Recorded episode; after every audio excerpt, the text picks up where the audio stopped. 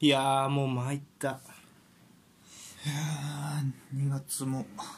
終わりですねそろそろあ参ったよーうん今週でゆるふと2周年おおそうねおめでとうポールと俺おめでとうございますいやー2周年かそうね長いような短いようなちなみになあのー、1周年の時聞き直したら、うん記憶に残った放送回はありますかみたいなあー答えてんねん俺らはいはいはいなんて言ってたえっ、ー、とねポールはうんラッシュフォードボロクソに行った回ってあー結構序盤や なうんラッシュフォードへの怒りが溜まってた時期、はいはいはいうんで俺があの 何もうこんなこと一緒に一回あるかないかのユーロ決勝があーイングランド対イタリアになってはいはいはいで取った直後に見たからあのポールあの取っ見た直後にあそう撮った見た直後にそうそう取ったからだからポールがイングランドの PK 負けで憔悴してて俺もそれに当てられて「いやーまあね」みたいなテンションになったよくないねでよくないいやあんな全く同じリアクションしてたよくないねって言ってた、うんどう今思い返すとその他でもう2年やったら何を覚えてるかあーそうやな何覚えてるやろなあの記憶に残ってるこうんの会話みたいなえー、なんやろな俺は、うんあのやっぱまあなんつったらいいんかな全然まあ関係ないんやけど、うん去年の CL 決勝の回かなおうえっ、とリバプール対リアル・マドリードはいはいはい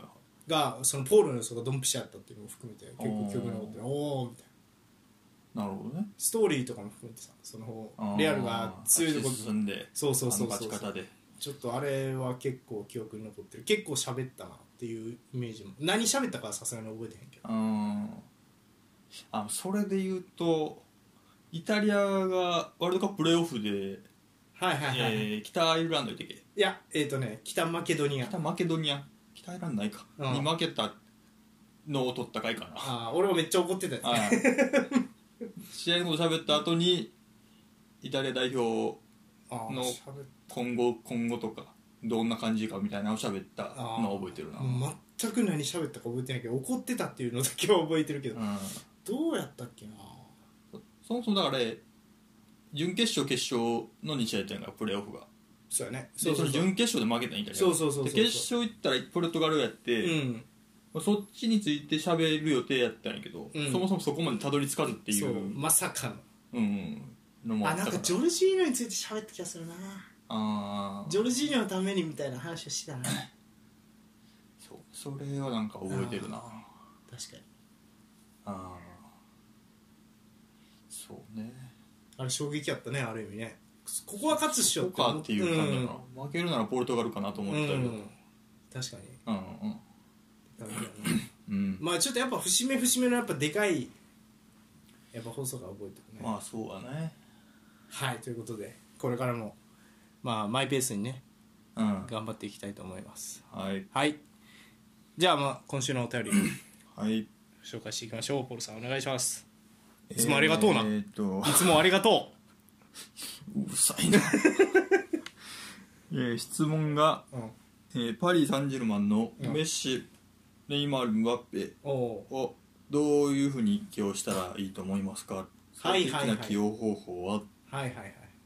でしたが、はいえ2件もらいましたありがとうございますえーまずラスクさん、はいえー正直言うと非常に難しいと思います噛み合った時の爆発力もろい守備面などを考慮すると、ザ・もろ刃の剣という感じがしますああなるほどこの3人を使っていくのであれば前に3人を残し追いかけさせずにパスコースを切らせておくなどの策がいいと思います、うん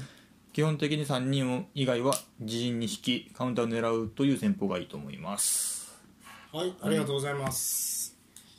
まあまあ、そうね、そうねモロハの剣感も確かにすごいよなうんまあ爆発実際爆発してるっていうのはあんまなんていうか聞けへんというかうーんあれで爆発しないよね CL とかで爆発しないからさうんまあそうリーグワンでは爆発しないんだろうけど、うんうんうんまあ、リーグワンもねでも順位結構怪しいからね今年なんか無敗優勝をノルマにああ言うてた目な標にシーズみたいなンこと言頭っはていたけどうんねもう先週紹介したけどめっちゃ負けてるし、はいねはいはいなかなか厳しいよねパルサンジェルマンねそうやなまあ前3人残してパスコース蹴らせておくすらもメッシとかはもうやらなさそうやもんななんか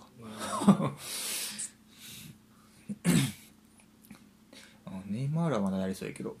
ネイマールとムバッペには守備させてメッシさんはもう完全フリーロールみたいなうんその中でもこうちょっとねあの優先順位につけるとしたらっていうような感じになるやろなそうやなカウンターも結局ムバッペ俺ら発動せんのちゃうかっていう気もなんかしたしな、うんバイエルン戦見ても言ってたなうんうんやっぱ難しいね難しいうんはいありがとうございますありがとうござい確ますかにモロハン剣はおっしゃる通りありうがとうございんます、えー続いてノーリスさんはいえー普通に考えればうん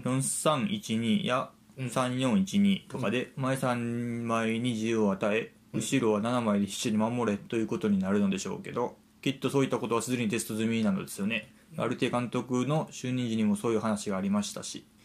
えーそれ以上のことは思いつかないのでちょっと余談を書かせてくださいはい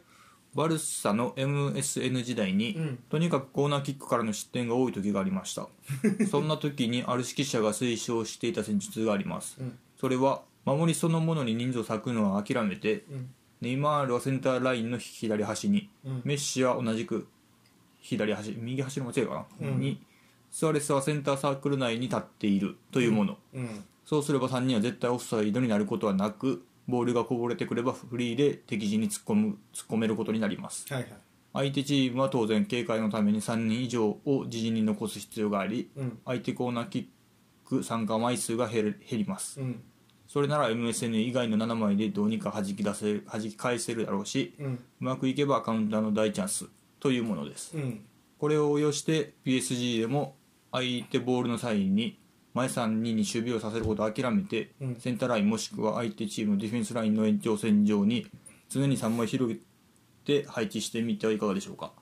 マークがつけば相手のビルドアップも制限されますし、マークなしなら常にカウンターのリスクを相手に突きつける突きつけることになりますうん机上の空論ですけどこの3人を生かすためにはそれくらい突拍子もないアイデアが必要なんじゃないかなと思っています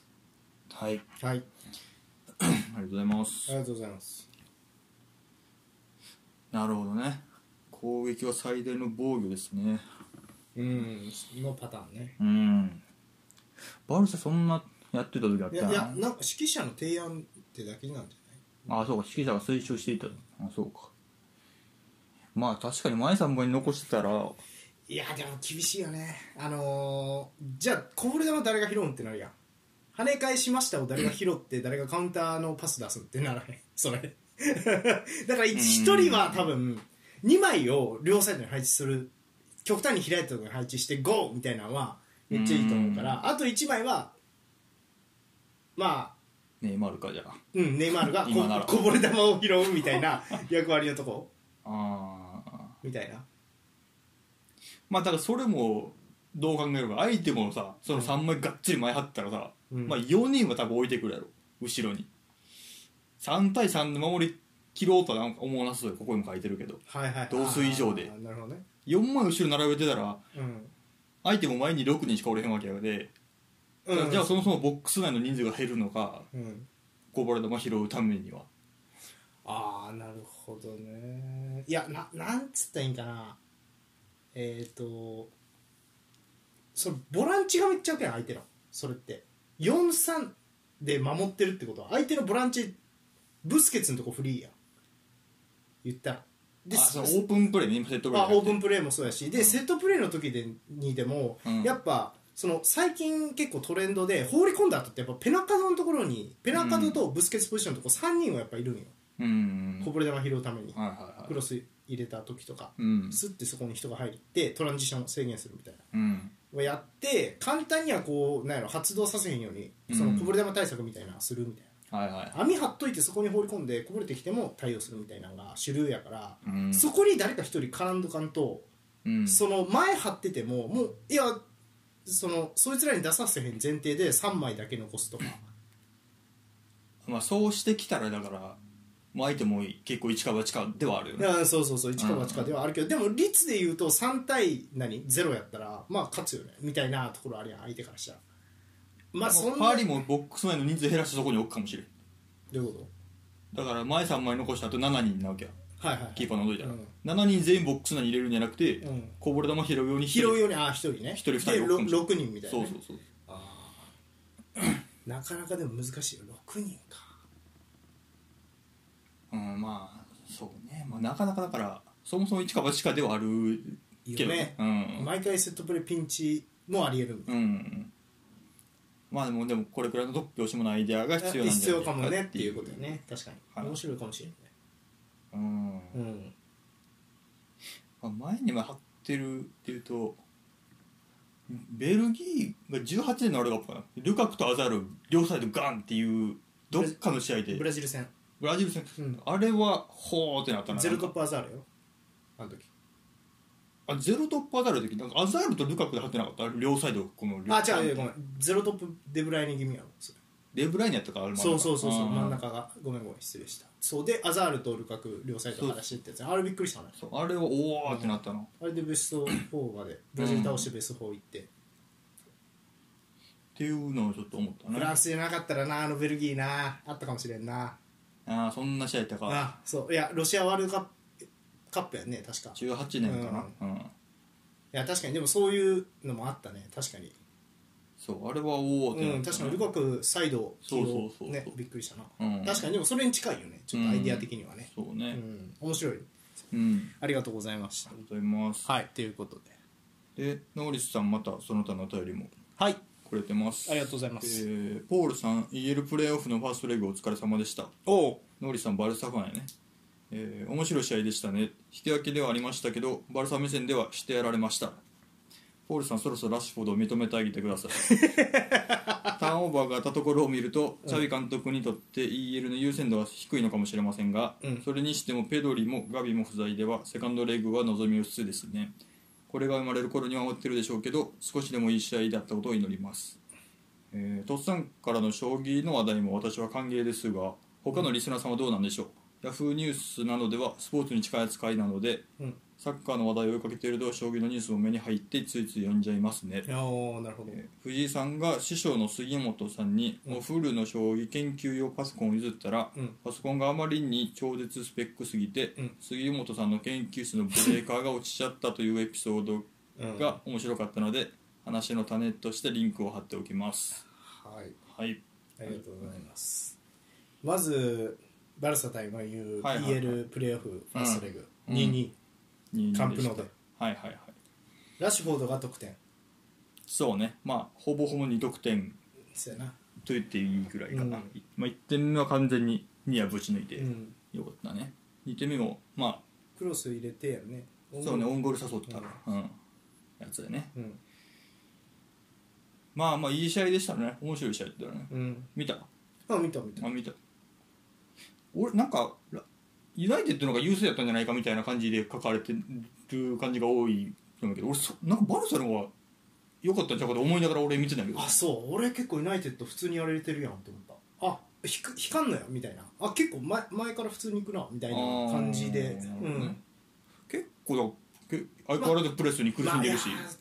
プレスには苦しいんだけど、でもやっぱ中盤のマンツーマン聞いてたねあ、あそうねあのー、マンユ側のマンツーマンがやっうんぱあの3枚ちょっと苦戦してたっていうのと、なんか前回バルサ戦見た時その前えバルサとあれどこやったっけどっかみたいなうんソシエダかうんあの試合見た時、はいもう思ったんやけどあのー、あ違うごめん失礼したビジャレアルかビジャレアル対バルサ戦をねうんあの先週はいマはッいはいチョ・オブザウィーケンでやって、うんでそれ見た時も思ったけどアラウホ真ん中じゃないとここっていう時足出すやついないよねああそれめっちゃだなんでアロンソ左やねん左センターバックやねん、はいはいはいはいはそうねそのそ謎のペップイズムを感じたあーそういやちょっと自己中というか相手のこと考えてねえよなみたいなことは思うよな アロンソにいやえー、となんていうのだからアロンソを左センターバックに使うってそれ絶対持って圧倒するっていう前提やんはいはいはいはいまあそうねディフェンスメインでは考えてない、ね、そうそうそうそうでも結局何右からやられたりとかっていうところを見る限り、まあアロンソ点取ったけどセットプレーかはいはいはらいそうね先制はしたけど、でもどうすかっていうとこうろ、ん確かにねそうかだから結構やられてなんかまあスーパーゴールではあったやんラッシュフォードのあれもうんであれでなんとか引き分けにまだ持ち込んでるからあ結構苦しんだかなと俺は思ってたんやけどあーまあまあ、まあ、まあ後半とかはやっぱ苦しんでたよねやっぱリード守りきれんかったわけやん、うんそのまユナイテッドマンチェスター・ユナイテッドからしたら、うんでも俺そんなに試合通して全体どうですかって言われたらもう一回やってももうこうなってもおかしくないなみたいなイメージどっちかっていうと、そうでねうんまあ選手も言ってたけどラッシュフォードとベゴスと前に並べる感じ、うんまあ、ベゴスとなんならインサイドハーフぐらいのぐらいの感じやったねもやり方で言ってたよ、うんうどうですかラッシュフォード認めてくださいに関してはいやまだですね 厳しい今シーズンとりあえずこの調子でいけばうんあいいでしょうっていう感じあなるほどな、うんあまだあと3か月4か月あるんで、あーそうね確かにまあ、今のペースずっとは多分無理やろうけどめちゃくちゃ取ってるから今ああそうだねちょっと落ちたぐらいで、うんまあ今シーズン終われればまあまあああなるほどとは思ってますからねうんうんまあそうセカンドレグまだやけどだからこれもうアップしてる頃にはまた終わってるかなって感じやなそうねいやーどうやろうねオールトラフォードでうんバルセロナで、しかもペドリとガビがいないブスケツはもう帰ってきてるけどそうねフレンキー・ディアングまあ前にしてもう一枚どうするかよなそうねセルジ・ロベルトで行くのか、うんぽいねそうやなあまあバルサとしたらあとブスケツがいないとやっぱ持った時のオプションは減ってるんだなっていうのはフレンキーとケシエ、うんあ見てて決しておるんか、うん、そうそうそう思ったかなそうやなうんいやでも謎はえ俺はやっぱ敗因負けてはないねんけど、うんよく分からんかったなんでアロンソ左なのかとアラウホをわざわざ右に出しまあ多分ラッシュフォード対策やったよなつもりでもラッシュフォードさ結局なかったけど中やったし、うんでラッシュフォード対策そんな線でいいと思う左サイドに張ってうんビニシウスみたいに仕掛けてくるタイプじゃないどっちかっていうとうんオフ・ザ・ボールやからさ真ん中にさえさしっかりさ組んでとアラウホさえいれば多分対応できたような気がするんようんなるほどね確かにそれはそうかもしうれない、ん逆にうんそうであの左って絶対あのバルで使ってくるやんうんあのバルサ側から見ると、うんだから絶対バルデみたいな攻撃的であの攻撃で高い位置取らせるからバルデに、うんだったら絶対左のセンターバックの方はそのアロンソとかじゃなくてある程度守備できるやつじゃないと、っていうのはちょっとその帰ってくる時に絶対そこ空きやすくなるからまあ、それがだからシャビの優先順位高くないんかもしれへんっていうとこああろーとかもかねもね確かに、うんまあ結構そうねターンオーバーまあそうねうん高くないんかもしれんまあで怪我人も出たしもうちょっとまあまそんなにがっつり落としはせんやろうけどうん、なんか変わった手とかも想像つくななんか最近ペドリトップ下気味に使ってるから例えばフェラントールストップ気味トップ下気味に使うとかあー例えばねはいはいあるかもね何か違うことを試すのはうん全然違うことをやってきそうな気もする、うん、まあセカンドレグも楽しみに見ましょううん、決してトップ下とかもあるかもしそうねだからがっつりまんまカゼミロつけるとかってあるかもしれんねれない、ああケシエトップ下気味の、まあ、ブスケツとフレンキー・デヨングとかやとなんかなんとなく想像つきやすいなうんはいということでありがとうございますあ将棋将棋はそうねなんか藤井君の話が出てたんやけど、うんあのーうん最近将棋 NHK で見たりとかしてる、いや見てないな、うんあのーこれってサッカーの未来にもなり得るなと思うのは今の将棋って一手指せんうんそしたらそれに AI が点数つけるああはいはいそれ見たことあるねで全体の勝率のパーセンテージも分かんないっうんていうぐらい AI が進歩してて、うんで藤井聡太君っていうのはその AI が進歩したっていう状況の中で生まれた奇才やからうんだからパソコンのスペックがえぐいっていうのもわからんでもない、めっちゃ多分 AI 使ってめっちゃ研究するタイプはいはいはいはそうやねんけどでもそれっていうのはみんなできるわけやんいそうね今そうだから藤井君が抜けてんのはそこだけじゃないっていうのは付けうん加えときたいよね、まあそうなんやろなあああんな企画そうそうそうでそれが何かっていうのも分かってないからみんな負けるんやろうなうん難しいんやろうねはいそうだねということでまあサッカーもねあの今後もしかしたらねこの選手のこのプレーしあのなんていうのかな得点に何パーの確率でとかっていうことを計測できる未来はあるかもしれないねまあもう XG とかそれに近いんやろなそうそうそう XG も近いし例えばここでカットインのドリブルをするイコールどれぐらいのゴール確率に結びつくかとか細かいけどみたいな可能性とか未来もあるかもしれないここでこのパス選択はとかはいはいはいそうやなありそうやそれはそれで面白くないけどななうんまあそうねそうはいということでじゃあ,、まあ今週もゆるいとやっていきますかはいはい じゃあまたねまた1年3周年目指して頑張ってまいりますおい私がインテリスタ、トッさん、そしてお相手、まあ EU ファンポールでーすイエーイはい、ニュースのコーナーはいほっ、ほっ、ほっ、ほっ、ほっ。CL の、陽気ですなえ陽気ですな偉い今日はね、ああの、うん実はちょっと軽く酒飲んでます。 休みやったかな。えっと、ベスト16の、えー CL ね、チャンピオンズリーグベスト16ファーストレグ終了皆さんお疲れ様でした。はい、ということで、10えー、と8試合がね、すべて終わったんで、まあ結果さらっとね、さらっていこうかなと思はいいます。はい。うんということで、まずは、えーパリ・サンジェルマン対バイエルンは、えー、と1-0でバイエルンが先勝。これパリ・サンジェルマンホームやったっぽいな。ーうんはいということでまあねあのもうアウェーゴール方式はないとはいえはいはいはいそうねそうねうんちょっとまあバイエルンのホームで勝たないといけなくなったパリ・サンジェルマンはちょっと厳しいですなっていうようなイメージですかねバイエルンあれ退場者これ誰やったっけパバールか最後でそうねまあそうねちょっと影響出そうやなじゃあそうねまあうん守備のところ変でえなあかんねうんはい、で、えーその次ミラン対トッテナムは、えーミランホームで、えーミランが勝利1-0うんはいまあこれはねまあまあまあいいんじゃないですかねミラン3バックがはまってトッテナムに勝ってただトッテナムもねあのーセンター、まあ、ボランチ2枚がね両方ともはいはいはいレギュラーじゃなくて、まあ、ベンタンクールいなくてホイビアンもいなかったんでスキップと、あと誰やったっけなまあ分かって若手うんスキップとあと誰やったっけえっと さあうーんという選手だったんですがまあまあまあ多分ホイビは戻ってきてどうなるかっていうのはまあ楽しみですねうんはいなのでセカンドリーグは結構白熱した試合になるんじゃないですかトッテナムホームでうんはいその次ベンフィカ対クラブブルッヘ躍進がね、うんあ話題を呼んでたクラブブルッヘなんですがベンフィカが、えー、とアウェーで、えー2-0勝利とあーまあまあまあ順当でしたなベンフィカやっぱり普通にねあの選手抜かれたけどああそうねいんろいろね抜かれましたが、まあ、勝ってるとそうエンソベルなんですかんキンキンやったらああそうねエンソ・フェルナンデス抜かれてあとまあポルトガル代表で話題のねあのラモスもいますねああはいハットトリック2件やっけあれそうそうそうそうそうワールドカップだようねうんん、はいなんでまあちょっとやっぱりダークホースなんじゃないですかねこれ勝ち上がった方はうんそうねはい、っていう感じで。で、えー、とその次が、えー、とリバプール対、えーレアル・マドリードこちらは、えーアンフィールドでまさか、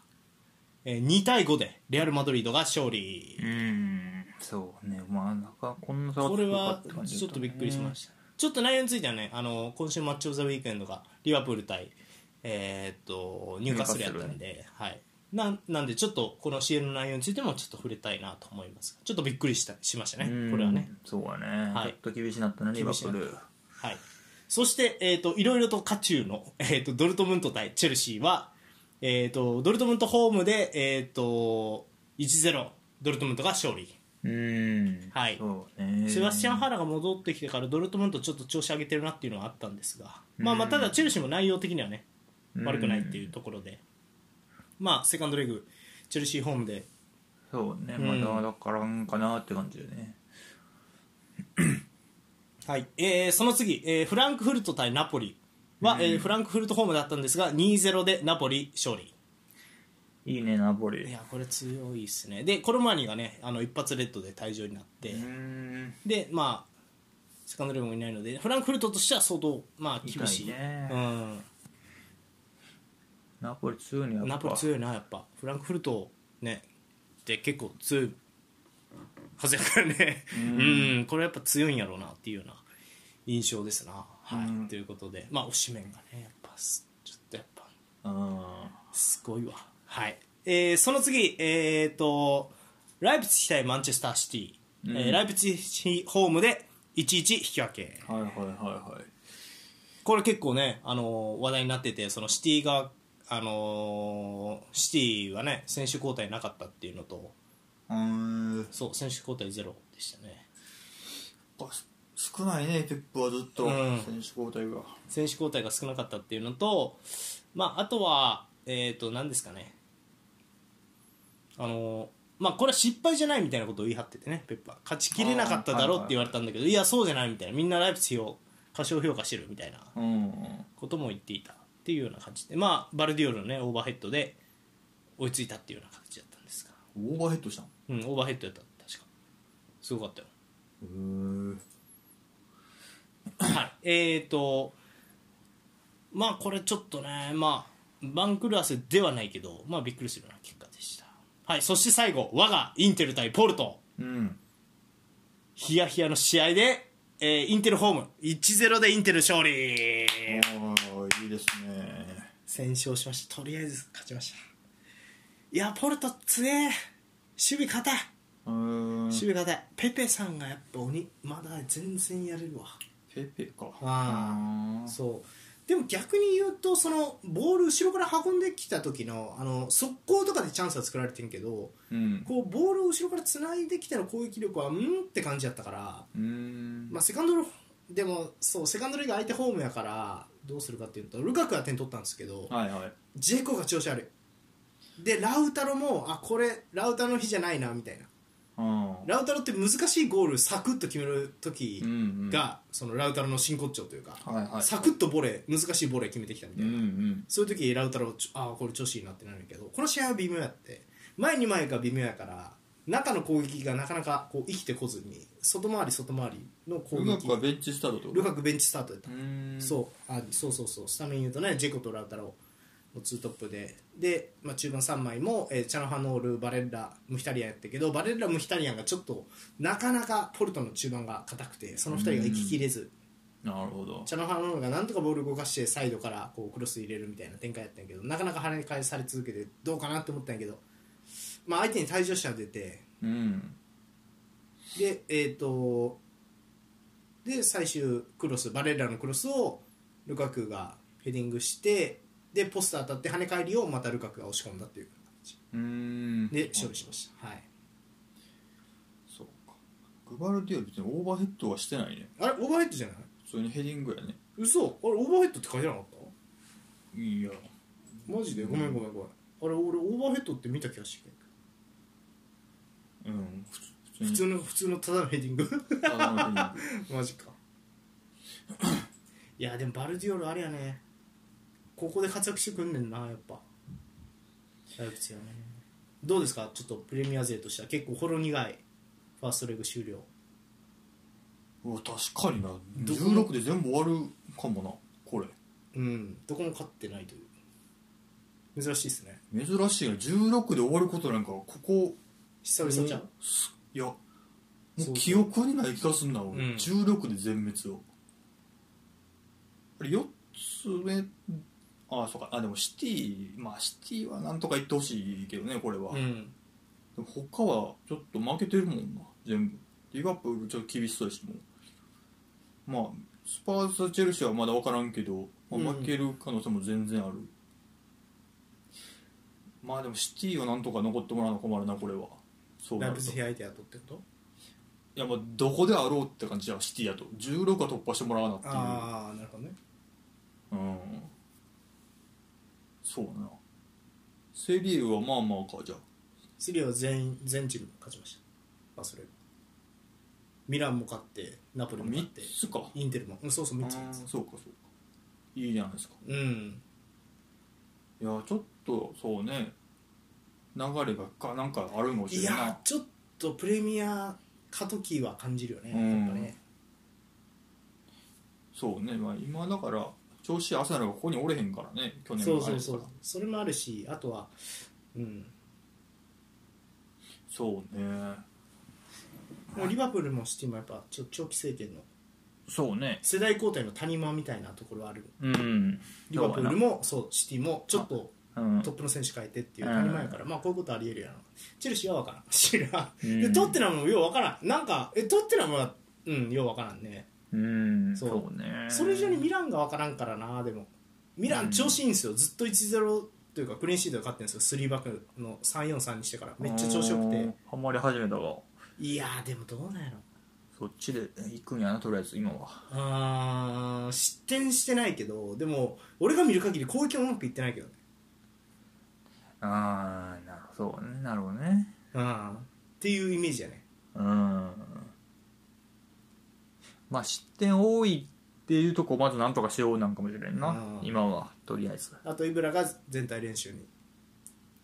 試合はまだまだあー長いねうん長い結構かかったね、うんここまでもということで、えー、と次の、えー、と CL はね、えー、と3月の、えー、3月8日うんから始まるんでまたチェックしますかねうん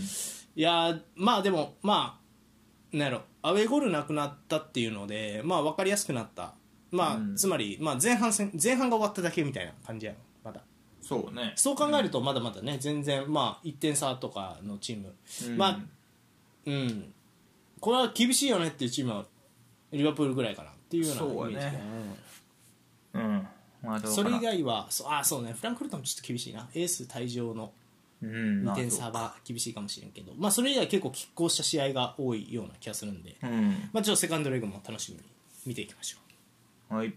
はいあまああと付け加えるとするするとあれやねマンユーも今調子いいからうんそうチェルシーよりはいいやん多分まあユナイテッドの方が、そううん、だからそそれ考えるとそういう循環みたいなのもあるよねたまたまみたいなねそうね、うんまあ、去年から積み上げてきたチーム、まあ、テンハーグはそうでもないけどユナイテッドは、うんアーセナルとかは今来てるよって感じだな、はいということで以上ですかね CL は CL 関連以上ですはいはいじゃあそんなね、えー、と話にも出ましたがユナイテッド関連のニュースからいきましょうニュースはいえっ、とユナイテッドに、えー、と中東から公式入札、えーカタール最大の銀行、えーの会長が、えークラブ買収に動いていると報じられていますああはい、ということで BBC が報じるところによるとカタール最大の銀行の一つ、えー、と QIB の、えー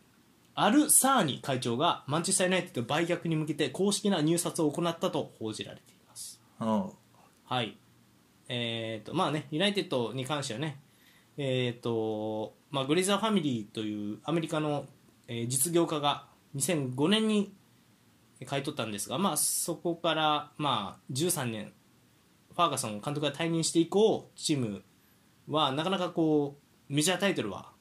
うんなかなか、あの獲得できてないっていうところでファンから不評を買い続けてきていてでそのついにオーナーのグレザーファミリーがあの昨年の11月にクラブ売却の意向を表明しこれを受けてアメリカ中東方面から買収への興味が向けられていたと。うんはい、で、えーとまあ、今回紹介したのが、えっと中東の、えっと銀行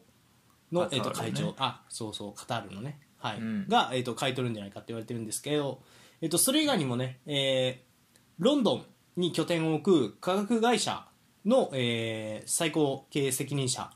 の、うんサー・ジム・ラドクリフ氏も、えっと正式に入札に参入するというような意向を表明しているそうです。うんはい、で、えー、とさらに、えー、とカタール元首相の、えー、と息子うんも、えーユナイテッドファンとして知られてて彼も入札を表明するというふうに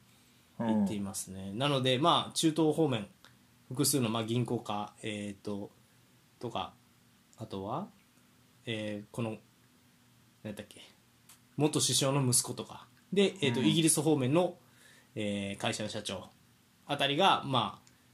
ユナイテッドを買い取りに動いているというようなニュースですね。うんそうねまあ入札期限が先週10やったかな先週10とか、多分だから何人か何社かうんまあはいやったんやろうけどこっからまあそうねどうやこれも金だけで決まるのかどうなのかなと思ってるところがあんねんけどうん、これ以外にも合計5つの入札が今届いているサウジアラビアとアメリカの2つの団体かうらんも届いていると、なるほどねなんでまあうんそうねもうこれまあこっからどうやって決めていくんかなっていうのも、うんあでも入札つってるから結局金になるのかっまあそうだねて感じやけどどうっすかユナイテッドうーんい目線で言うとやこの売却しますってグレイザーが言った時も多分ニュース取り上げてうん、ちょっと喋ったと思うけど、うん中東がちょっと嫌みたいな話そうそうそうそうなんか結局イギリス人のサッカー分かってるうん文化分かってる人がいいんちゃうって言ってて、うんでこのララットクリフさんうんがイギリス一の金持ちみうたんいな、この人が現状ねうん、でもなんかこの人がいいんちゃうと俺は思っちゃってんやけど、うんまあこの人チェルシーファンらし いねチェルシーが売りに出された時もあはい買いに行ったんちゃうかみたいなのも出ててあーそうなんやちょっとそれ、うんあでもーサッカークラブがとりあえず欲しいみたいなところなのかうんかもしれんねまあ俺別にそんなそこ気にせんから別にいい俺はいいか別にいいかなと思ってんやけど、だからまあこの人が俺はなんか勝手にいいんちゃうと思ってるなえああこの人ラトクリフさんあーやっぱ中東よりそっちの方が安心感があるって感じうやねん俺はそうかなああーなるほどねうんそんなにまあうん、まあなんていうかなそのお金のずなんていうのめちゃくちゃ持ってるの多分カタールとかの方が持ってるんかなって気もするけどカタールの人たちはい、まあでもこのラトクリフさんもででも大金持ちやから、うんまあ、お金出してくれるやろうし、うんそれなりに、うん、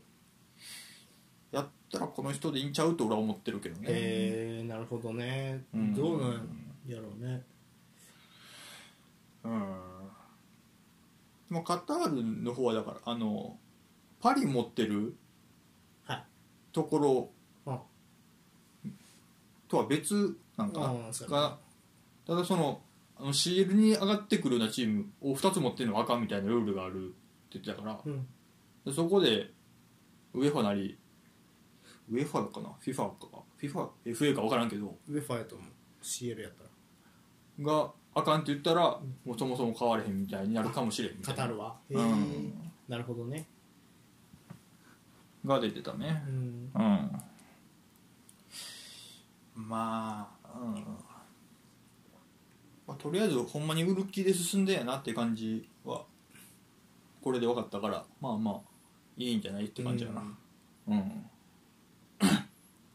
逆うんそうねまあ逆に言うと売り時って見てるんやねやっぱねまあそうかもねうんうん今がベストかもな確かにねそのなんかねあのなんやろそのチームがよくいいから、うんまあそうね今欲しいってなるよねうんであとはそうね結果出てない時よりはね、うん高くレベルを島の方があとはなちょっと、うん、今後そのプレミアリーグのバブルが弾ける予兆みたいなのも感じてるのかもしれないねアメリカの投資家はね、うん売らんかったけどリバプールもう売りに出すんじゃないかみたいな噂があったしうんそれは感じるよなちょっそうやねとうんまああシーズン終わってからなんかな決まんのは、うんあまあでもごめんなんか今までえ中東の方がいいんじゃんと思ったけどでも確かになシティとか見たら中東ちょっと不安か不正問題とかでうん何でもこう金で解決しようとしてこう後でそんなに、まあそうねうん、とばっちり今来る、がうん、食らう可能性があるってことやから、うんそう考えるとちょっと厳しいかもねそうねうんなんかなんか「万有」っていうブランドを分かってる人の方がいいからうんうん、でもこのねっけえっ、とまあ誰やえっ、とカタールの出生の元息子はなんかスイスで教育をあえっ、とイギリスで教育を受けてて10歳頃からユナイテッドファンやからまあユナイテッドが何たるかみたいなことは分かってるんじゃないうんなるほどね、うあんそれはそうっぽいね、うんだからまあそこはね面白いただまあカタールの元首相の息子やからまあそこはどうかっていう点もうんあるんかもしれんけどまあまあでもそういううんちなみにこのシェイク・ジシャムさんっていう人やねんけどそのカタールの、えー首相の元あ首相の息子ねうんは、えー、とナイン・トゥ・ファンデーションっていう、うんえー、と会社名うんの投資会社で、えー、と入札してるんやけどこの9-2っていうのは、えー、とベッカム、ギグススコールズらの、えー、と92年組にちなんではいはいはい9-2ってつけてるっていうぐらいやから、まあ、結構本気でユナイテッド好きな人うんじゃないかなっていう感じはしますね。そうねまあうーんまあそ うねなんかどうまあなんか誰、まあ、うんこのカタールの人もはいはいそのまあいろんなところにインフラやらなんやら投資していきますよ、えーフあーなるほァどンに向けて、はいファンと一緒にやっていきましょうみたいな感じでは言ってるから、うんまあ誰が来ても今よりは良くなるんか なとは思ってるからまあまあまあまあまあまちょっと大学来てもお迎えなんかあんまりうん批判的に捉えんようにはししたいなとは思ってるかなはいうん感じでそんなね、えー、とじゃあちょっとユナイテッドを今後にも注目したいんですがさらにユナイテッドのこれはもう本当嬉しいニュース、えー、とマンチェスター・ユナイテッドのゴールキーパーデヘア、うんえー無失点試合数でマンチェスター・ユナイテッド、えー歴代最多タイおう記録に並びました、えうんー、とシュマイケル父に並ぶ、えー記録を達成、うんはい、ということで、マンチェスター・ユナイテッドに所属する、えーダビド・デヘア、ゴールキーパー。えークリーンシート数、無失点試合数が、えーマンチェスター・ユナイテッド歴代最多記録に並んだと19日、クラブ公式サイトが報じました。はいレスター戦ですね。うはいんで、えっ、と、デヘアはね、今シーズン15試合目のクリーンシートを達成と。まあ結構すごいね。で、お結構やそんなやってるかうで、えっとこれによって、えー公式戦クリーンシート数180試合に達成うんでこれが、えっとマンチェスター・ユナイテッドのレジェンド、えー元デンマーク代表のピーター・シュマイケルの、えー記録に並んでクラブ歴代最多のクリーンシート数となったとうん言われています、はい、現在32歳でヘア、えーマンチェスター・ユナイテッドでプレーして、えー歴代最多となる4回の、えー年間最優秀選選手賞を受賞している選手うんはい、で、えー公式戦521試合に出場して歴代出場試合数でも、えー歴代10位と結構もうユナイテッドの歴史に残るようなゴールキーパーになってるうんというようなニュースですね。はいはい、いやーさすがですよデヘアさんあうんすごいねえっ、と521試合に出場してあーなるほどで、えー、と180試合クリーンシート相当やなそうね、まあ、このまあレスター戦もまあデヘアで勝ったと言ってもおかしくないセーブが2つ3つ基人うん、があったからおもう全然まだディヒアで勝ってる試合はある今もっていうぐらいの存在感ですよやっぱりそうねあのー前も話したかもしれんけどす非常にこう見てるとミランに似てるなっていう感じですよね昨シーズンのうんあれもメニャンいないとこれ成り立ってないよねみたいなディフェンスというかあメニャン、トモリ、カルルで成り立ってるみたいなで今のマンチェスター・ユナイテッド見てもカゼミロと,、えー、とバランと、まあ、マルティネスとか、うんデヘアとかうんの、ながなんとか抑えきってるからはいはい勝っはいてるみたいなイメージですよね、ありますねのそれはうそういやーすごいですよだからもう2011年7月に来てううんそうな1年目ぐらいじゃうなんかいろいろやや言われたのはドーナツ盗んだりなああなんかあったっけそんなドーナツ盗んだりとなんだかそれそうあと細すぎるとか そうそうその当たりセットプレーの時とか、ううん当たり合いでどうなんやみたいなのは最初言われたけどうんもう2年目以降は全然もうマジで10年ここから安泰やなと思ってほんまに安泰で来てるからねああ確かにねいやこれはすごいよデヘアうんマジでこんなにほんまにずっとやってくれるとは思ってなかったし、うん確かにうん年間そうか4回で最多なんやね最終選手がユナイテッドの、いやほんま苦しい時期をずっと支えてじでおいクリーンシード180もう出ん方がいいよねここまで来たらね本当最後までねうそんもううチャンスあったもんね一回レアル・マドリード行くんじゃないかみたいなねなんうか、ん噂はあっためっねちゃあったもんね、うんリアルとしても結局でもナバスでよかったみたいなところありそうやしうんその後の結果だけ見るとねうんうんでそう考えるとデヘアが一つのクラブでこう何名前を刻むみたいなほキャリアの方向性っていうのはうんなんでスペイン代表選ばれないんですかねまあじゃあ足元足元あれ今はとりあえあーずでもあのあいつもそんなうまくないやんそもそもだっけ今のゴールキーパー何やっけそもそもサンチェスやっけやったはずやねんけどねなんすかねまあ年齢やらうん今後のことも考えてうん、やろうなうん、まあただうんやっぱりちょっとゴールキーパーいるといやすげえゴールキーパーいるとね点なんていうの俺はもう堅守って呼ばれるためにはすげえゴールキーパーマストで必要って思ってるから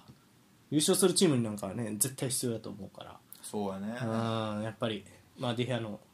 まあ、まだ31って考えたらねあと23年はいけるかなゴールキーパーやったらな、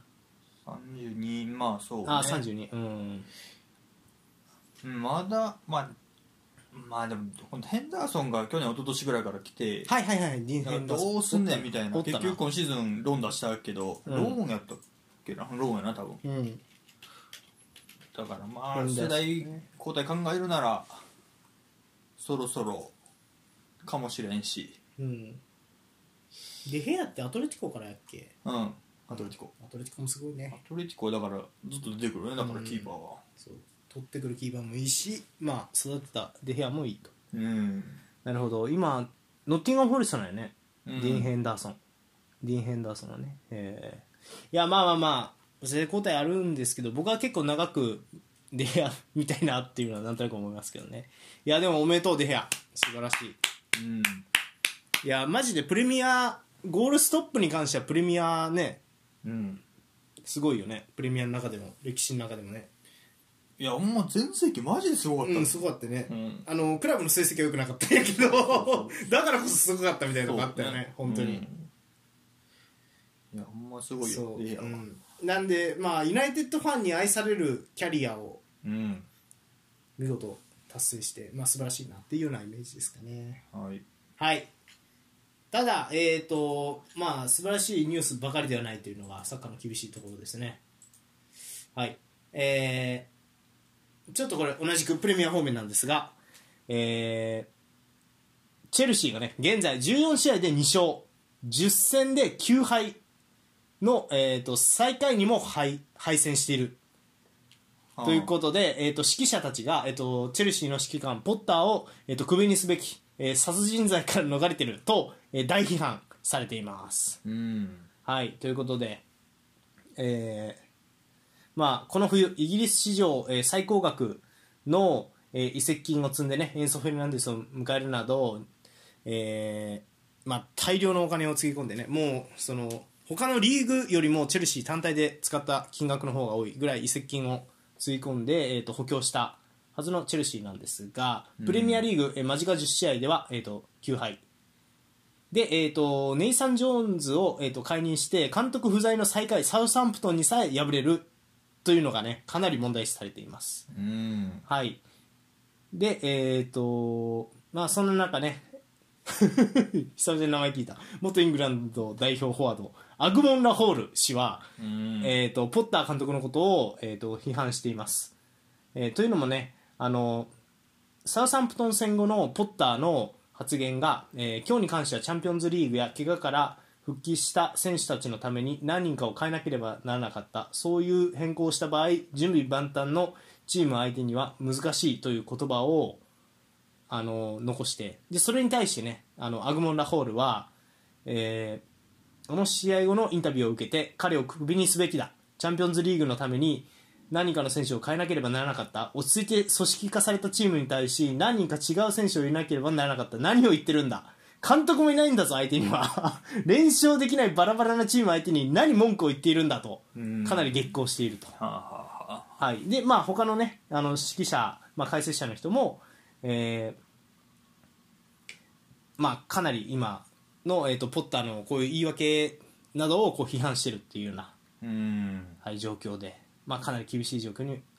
追い込まれてるちなみにポッター監督になってからのチェルシーの、えー、と勝率は、えー、36%9 勝7分け9敗ははいあなるほどまあ勝ててないね確かに、うんでこれなんかちょっと順位とかもさ今週は後半で語ろうと思ってるので、うんまああんまりこう言わへんねんけど、まあ、うんポッターに関してはどっちかっていうと我々あったかい目線じゃないですか時間を与えればもしかしたらはいはいはい試合内容はそんな悪くないんちゃうみたいな感じじゃないですか、とはいえじゃあどこまで我慢すんの問題みたいなのあるじゃないですか、うんなんか自分の中でボーダーラインとかあるポールの中でこうなったらもう監督ってやっぱりもう時間与えれへんわみたいなそれは今のチェルシーとか関係なくってこと今の、まあまあ、チェルシーでもいいし今のチェルシーの状況でもいいしもうこうなったらちょっと監督変えた方がいいなって思うみたいなボーダーラインいや今のチェルシーはもう今シーズンは変えない俺は何位だろうと俺的にあーあ降格したら変えるぐらいあーまで行っても行くまで俺は変えへんでいいと思うーあーあーなるほどねうんで首脳陣ももうそう思ってるみたいねチェチェルシーへえはあそうなんやもうポッターに信頼を置いてるみたいなあ言ってるみたいだからまあ多分このまま行くんちゃうかなと思うけど俺もそれでいいと思うあねー今はうんまだだからうんまああんだけ取ったけどでまあ俺も CL は大穴にはしてるけどまあそんなにすぐ結果が出ると思われへんにしても低いと思ってる人もいっぱいおるっていう感じだと思うから、あうんうんまだそうね俺は変えんでいいとは思ってるけどうね、んなんかありますかそのボーダーライン的なのはうんモチベか監督の選手のうんピッチ上のモチベを感じない瞬間みたいあなでチェルシードルトムントちょっと見たけどーうんちょっと感じんかもあーはしれない特に守あはあはあはあそれは動いてないってことか備うんそうそうそううーんそもそもみたいな攻撃はいいんやけどねボール持ってる時はちゃんとしっかりやってるあーはあはあはあはちょっと怪しいなっていう感じですそうかるうんなんか俺はそこも含めてないよって感じですじゃあもう変えた方がいいってことうーんそうやねどうかなうーんいやまあとりあえず CL はうんもう一戦やってみて、ホームで、うんこれで、まあ、ドルトムント相手に内容が不甲斐なさすぎたら変えてもいいんじゃないかなと思ああなるほどう、もっと切り替え早くしていっちゃうと思うもうもうそのうんもともとであとはなんかチェルシーであれば切り替えが早いチームじゃないですかもともとチェルシーってそういう監督の監督のそう、切り替替えが早いチえームじゃないですか、うんうんっていう伝統もあるからはいはいはいあんまりじっくりやってもいいことないんじゃねみたいなことは思うかなうーんなんか、うん、まあそれもオーナー変わっての意義変わってんやろなアブラモビッチは多分もう多分もう変えられてるやろうなって感じもするから、うんこれがクロップやったら俺も同じやね降格戦限り大丈夫だよああなるほどねでもこれまでのそうそうそうそうあー実績とかもあるし、はいはいはいこれがポッターやからキワいなっていうなるほど、イメージ待って本当にその結果出るビッグラブ率いたことないよみたはいいな、はいはい確かにそれはそうだねそう待ったところでいつでにそ全うそう然出るかそう分からんっていうのはペップとかアンチェロッティとか、まあ、まあモーリーノとかでもそうかな俺はあのなんかうん過去に成功例があって、うっんていう人やったら全然いいと思うけどそう前例がなすぎて何とも言えんなみたいなイメージやねうんなるほどねまあ確かにな難しいね、うんまあでもやっぱあれなんやポール的には割と監督には時間を与える派なんやねまあすうーんまあそうやなか時間まあまあだってさ逆に言うとさアルテタはさ、うん過去の結果を残してなかったけどこういう状況でもアーセナルが支援し続けたから今があるってことだよそうだねだからまあまあどっちが正解とかどうせ多分ないと思う、うん結果論になるしそうだねまあそうだね結構まあ2年は見ていいんちゃうと思ってるぐらいかもしれああなるほどねあそれあはそう平均的にというかねペップでもクロップでもプレミアで勝つのにはそれぐらいかあかあってるわけうんだかかっしてるかかってる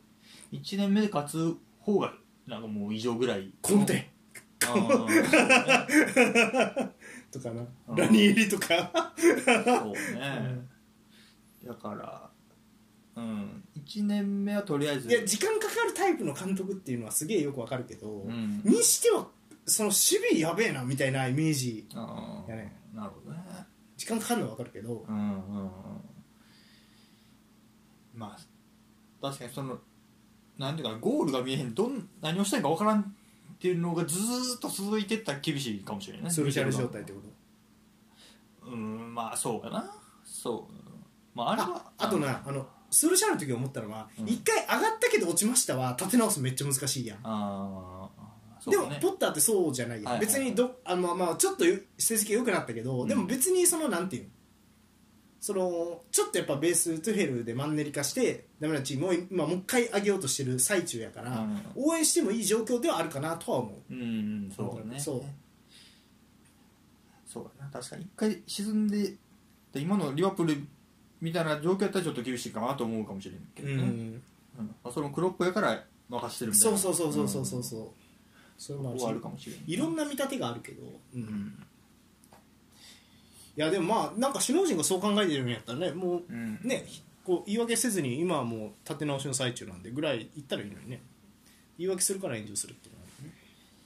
そうねまあって言いながらも変えられるのがサッカーの世界よねいやー 残酷、なんかうんだからい確かにもうシーズン終わったとかねいつ変えられてもおかしくないっていう状況ではあるうんとは思うけどね確かにチェルシーをどうこうずっと追いかけてる人がいたらねぜひちょっと、まあそうねあーコメントなりなんなりくださいうんはい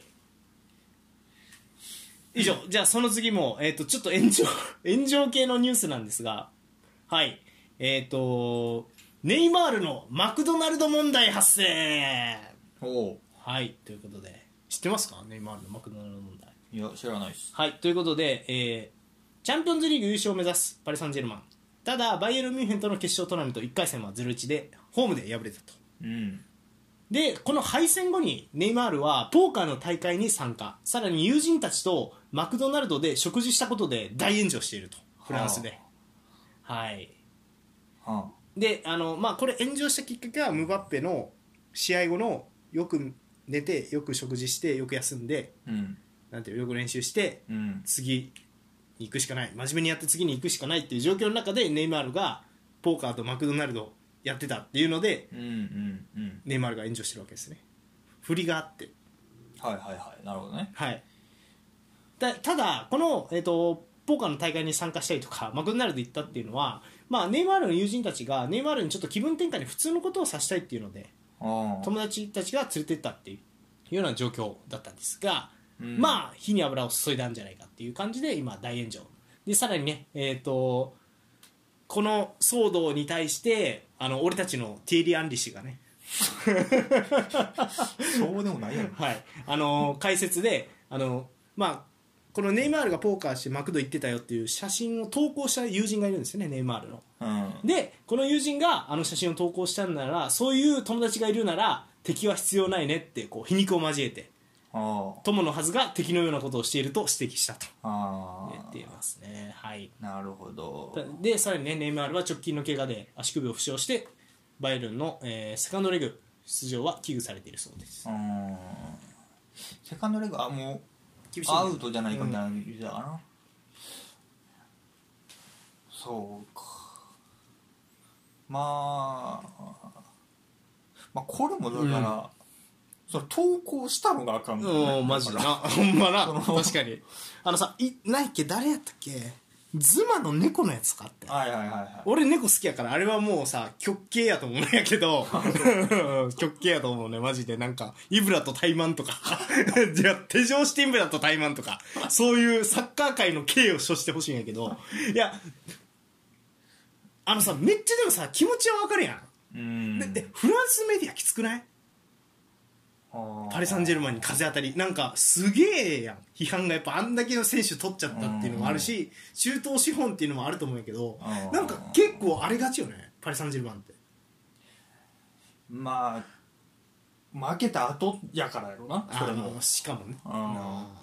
これをボロ勝ちしてりゃ多分そんな言われてないんやろうとも思うよね、うん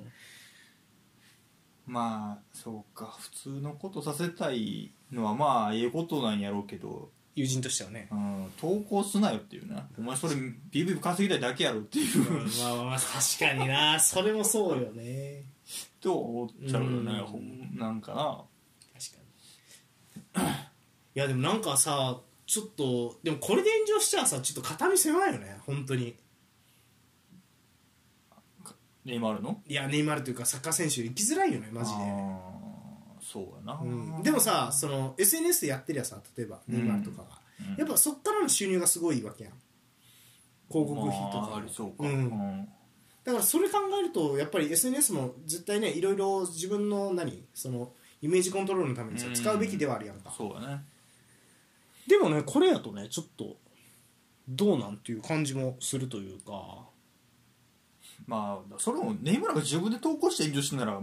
あってなるけうど、ん友達やもんね友達会っていうのがあれやろな、うん確かにうんでマクドナルドっていうのもねちょっとあれなのかなとかって思ったんですよねもうある伝説的なサッカー選手がねあの、うんコカ・コーラがスポンサーの大会でコカ・コーラをどけて「ウォーター!」って言った事件とかあったじゃないです かなんやけどなんかあったな前クリスチャーノ・ロナウド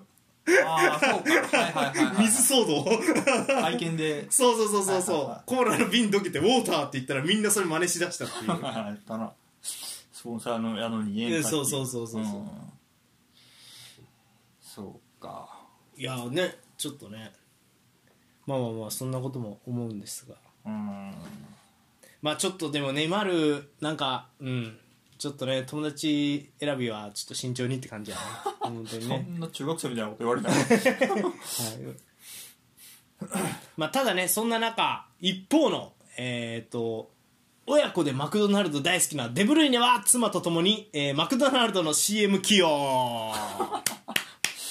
いということで正反対の話が来ました、マクドナルド関連ニュースえー、とマクドナルドで食事したことで世界的な話題になってしまったネイマールと逆にマンチェスターシティの、えーケビン・デブライネは、えー、と妻子供と共にマクドナルドを訪れるほどの愛好者でうんはい。で、えっ、と、彼は妻と共にマンチェスターにある撮影現場で、えっ、と、マクドナルドの CM を撮っているところをキャッチされたと。うんはい。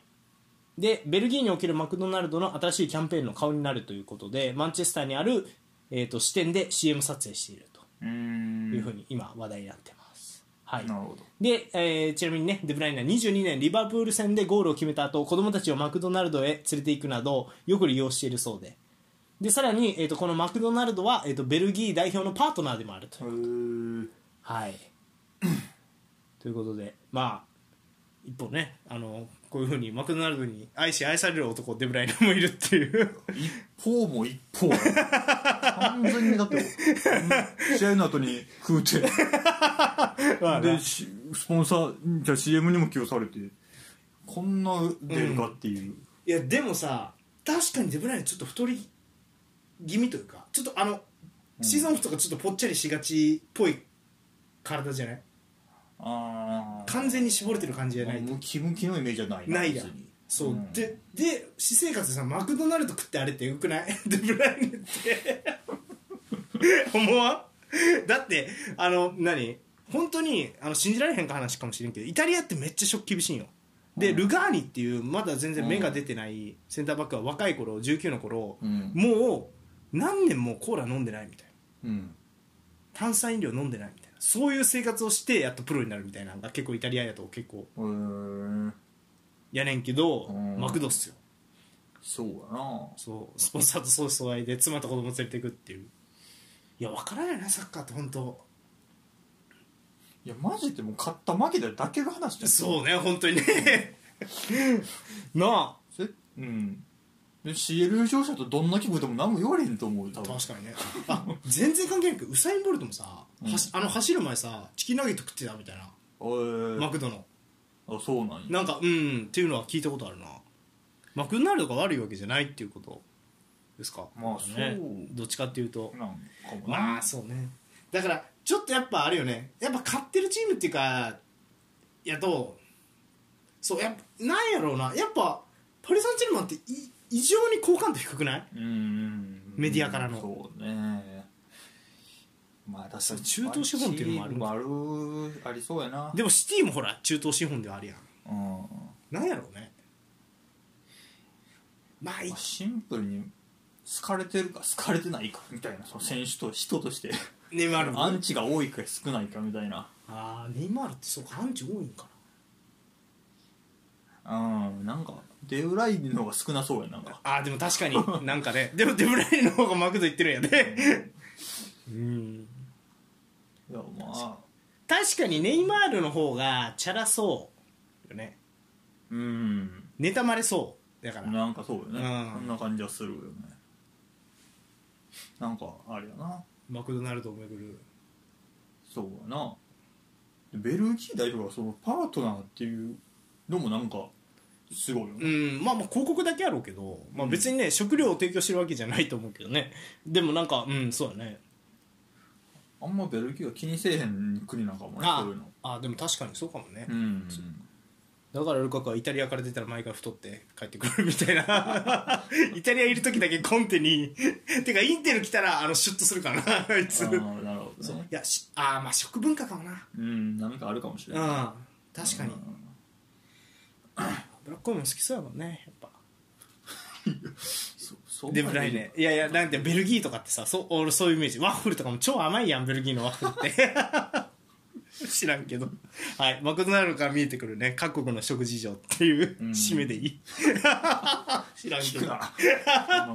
知らんけどはい その次、えー最後のニュースですうんえっ、とまあ、えー、と試合終わったんですが、えー、とフランクフルト監督のね、えー、とグラスナー監督うん覚えてますか、あのドイツ人監督特集はるか前にやったドイツ人監督特集でもやった今フランクフルトの躍進を支えてる、うんえーグラスナー監督が、えー、とナポリの特徴について、えー記者会見で語ったんでちょっとそれをご紹介したいと思います、はいうんえーナポリは、えーアンチイタリアなプレースタイルだというふうに言っていますうんはい、えーナポリについて、えーフランクフルト監督オリバー・グラスナーは、えーっと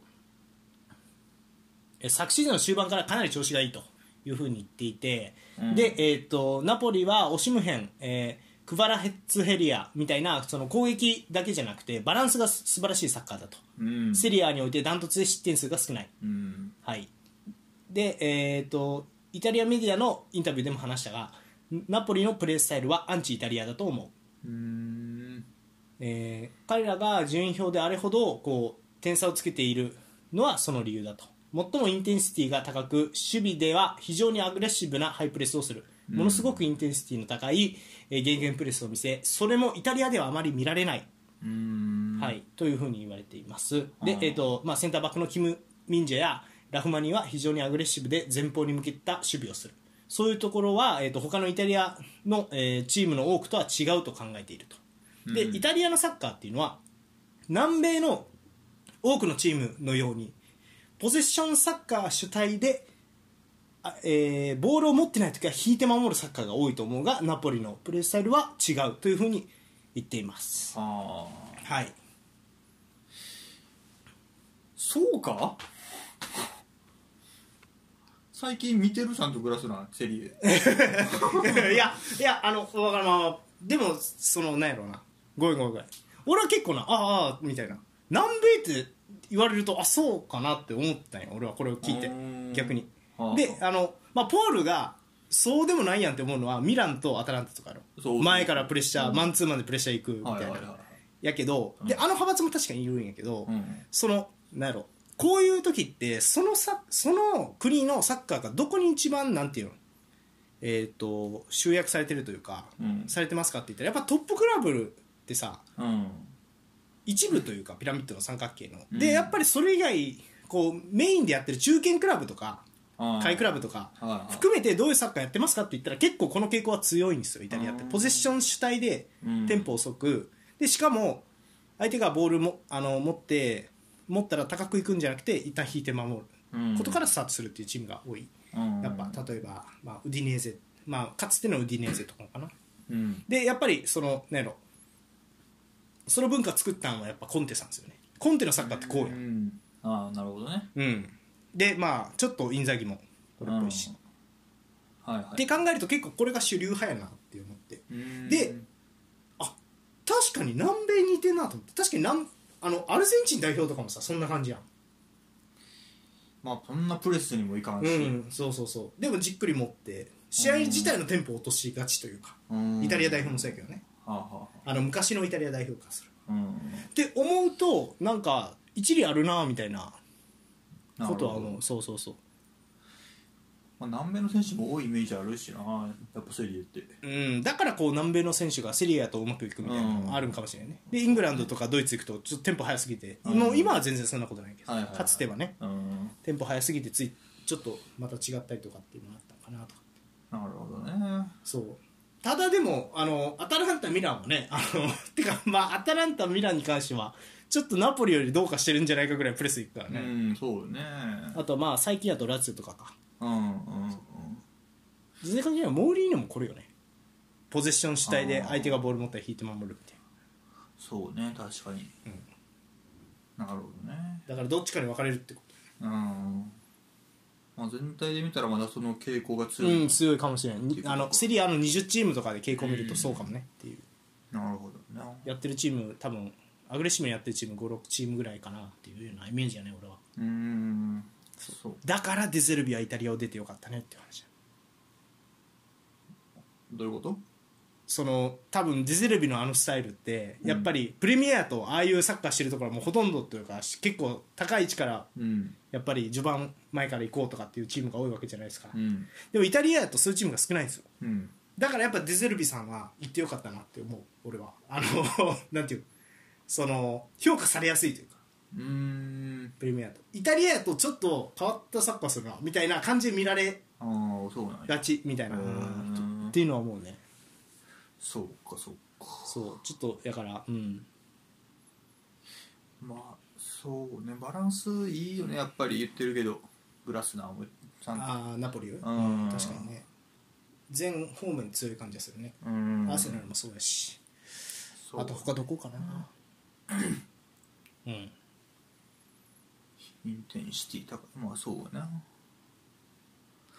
いやーそうそうでもまあでもあのポールが最初に言った気持ちもめっちゃわかるよでもちょっとかやっぱ変わってきてるからそういうチーム増えてきてるからこれから多分多分だんだんそのアンチイタリアって思うようなチームが増えてくるような気がする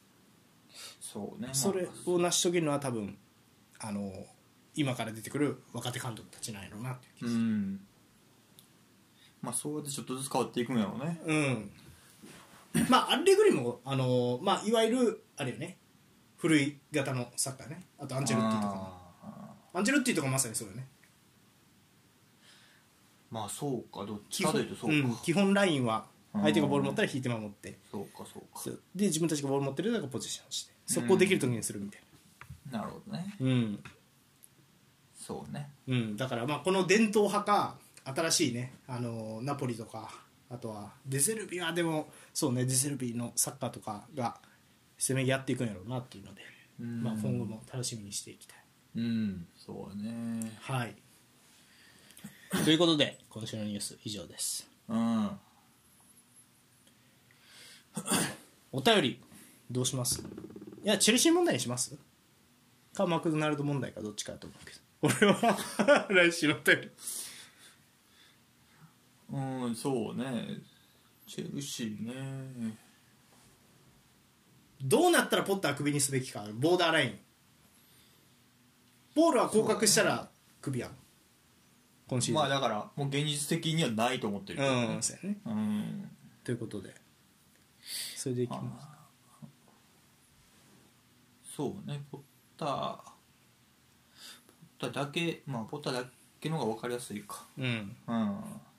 はいということでじゃあ、えっとチェルシーのね、えっとうんポッター監督の解任ライン、うんどうなったら解任かというラインをお便りそうでねもう今すぐなのかう CL で負けたらなのかんうんうんはい、まあ、ポールと同じく降格したらとか、うん絶対解任しないでもいいし、うんというので、はい、皆様どうぞよろしくお願いいたしまお願いす。しますはいということで以上ですか。はいはい、ゆるふと前半戦終了